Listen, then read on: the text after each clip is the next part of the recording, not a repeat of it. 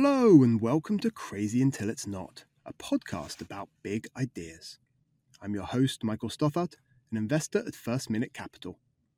This is a bite sized episode recorded at a Founders Forum event up in Scotland, and I'm speaking to Chris Urmson, the co founder of Aurora Innovation, a company developing self driving car technology. I started by asking him what was his big, crazy prediction for the future.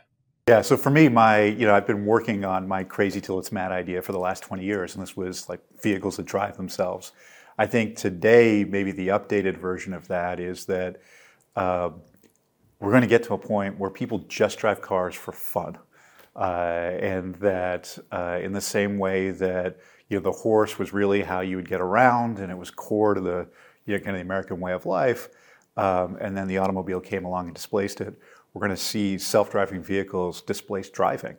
Uh, and while you'll still, you know, you'll you'll get in your beautiful vehicle that you've, you know, you pamper and love and take to the track, or maybe even drive it on the road, but you'll do that because it's, you know, to get you from A to A as a Ferrari owner would, uh, rather than from A to B. What does a car look like if you're not if you're not getting pleasure driving it? If you're not driving it, how does that change the kind of architecture of the car? Uh, I think one of the most amazing things that's gonna, we're going to experience with self-driving vehicles is like, what does it unlock? Um, what are the possibilities? Whether it is in the applications where, you know, every time we've seen a big step function in communication or in transportation, we've seen whole new businesses and industries bloom. I think that's going to be amazing.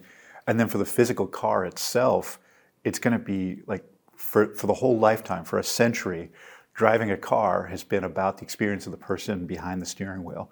Um, and so having this moment where you no longer you know no longer tethered to the minutia of driving the vehicle, but you can now either you know experience the the the the trans the trip in a new way. And I don't even I don't know what that means. Uh, you know, I think you'd have to go to you know stagecoaches or or um, uh, or trains for some inspiration. But you know, people will be able to work in these vehicles. They'll be able to sleep. Um, you know, we maybe get better mass transit, um, or, or you know, maybe it's not, not actually mass transit, but it's tailored public transit. So I think there's going to be a lot of really exciting things that happen there.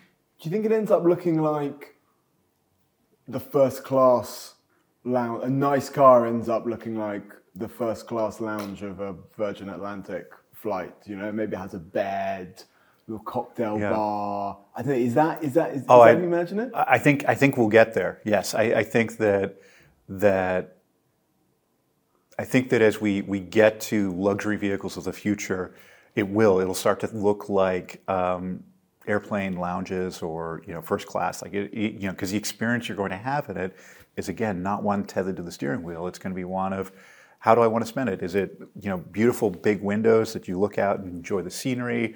but the ability to put a shade down so you can watch a movie.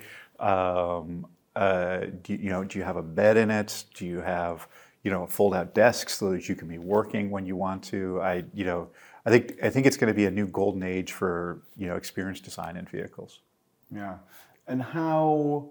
When do you imagine a world where driving is only for pleasure? Yeah. Is this is this 10 years, 20 years away, 50 years away?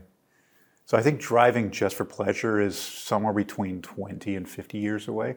I think for many of us it'll become an option uh, sooner, but where it really kind of gets retired from what people do, I think is is a little bit further out. And it's just it's one of these things where there's a real time constant. So uh, you know, in the U.S., the auto fleet, the set of cars on the road, is on average 15 years old, which means that if every car that was made today was self-driving, it would basically take 15 years to get to half of them. Uh, so there's just there's going to be a transition period that's going to take you know years uh, of time to go through. How long did horses take to? How, how, how long did the end of horses come? Sorry, that was weird. Yeah, yeah. You know no, I, mean? I, understand how, what you mean. From from the invention of the car to people using cars on a mass scale, it wasn't until the 60s, right? that people really used cars? I think it was. I think cars? it was probably close. Yeah, I, maybe fifties. Yeah, forties or fifties. I would have said. I would have said forties. So, so yeah, so some I, I, you know, I actually don't know. It's an interesting question, and because the car. So we think about when we think about the car, the you know first mass production car was around 1910 for the Model T, um, but the combustion engine and IC I think was a, a late 1890s. Uh, type invention, but people were still using horses to get around into the certainly into the 30s. Um, so yeah, I think there's, I think you know, it's going to take some time. I, for one, can't wait for my luxury, you know, reading the newspaper and doing my Yeah. work because my car drives me around. Um, thank you so much. Oh, it was a pleasure. Thank you. Really appreciate it. Really, really kind.